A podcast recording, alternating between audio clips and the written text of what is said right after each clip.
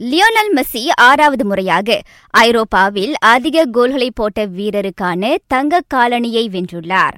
Messi அத்தங்க காலணியை தொடர்ச்சியாக மூன்றாவது முறையாகவும் வாகி சூடியுள்ளார். அந்த பார்சிலோனா கோல் மன்னன் கடந்த பருவத்திற்கான லாலிகாவில் முப்பத்து ஆறு கோல்களை அடித்தார். பிஎஸ்டியின் கிளியன் எம்பாப்பே புகுத்திய கோல் எண்ணிக்கையை விட அது மூன்று அதிகமாகும்.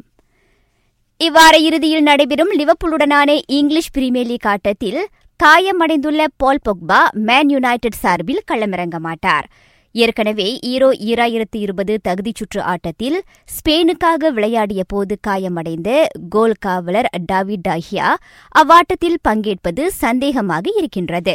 இந்நிலையில் பொக்பாவும் களமிறங்க முடியாமல் இருப்பது யுனைடெட்டுக்கு சற்று கலக்கத்தை ஏற்படுத்தியுள்ளது. ரியால் மேட்ரிட்டின் அடுத்த நிர்வாகியாக அவ்வணி சகாப்தம் ரவுல் பொறுப்பேற்கலாம் என கூறப்படுகின்றது.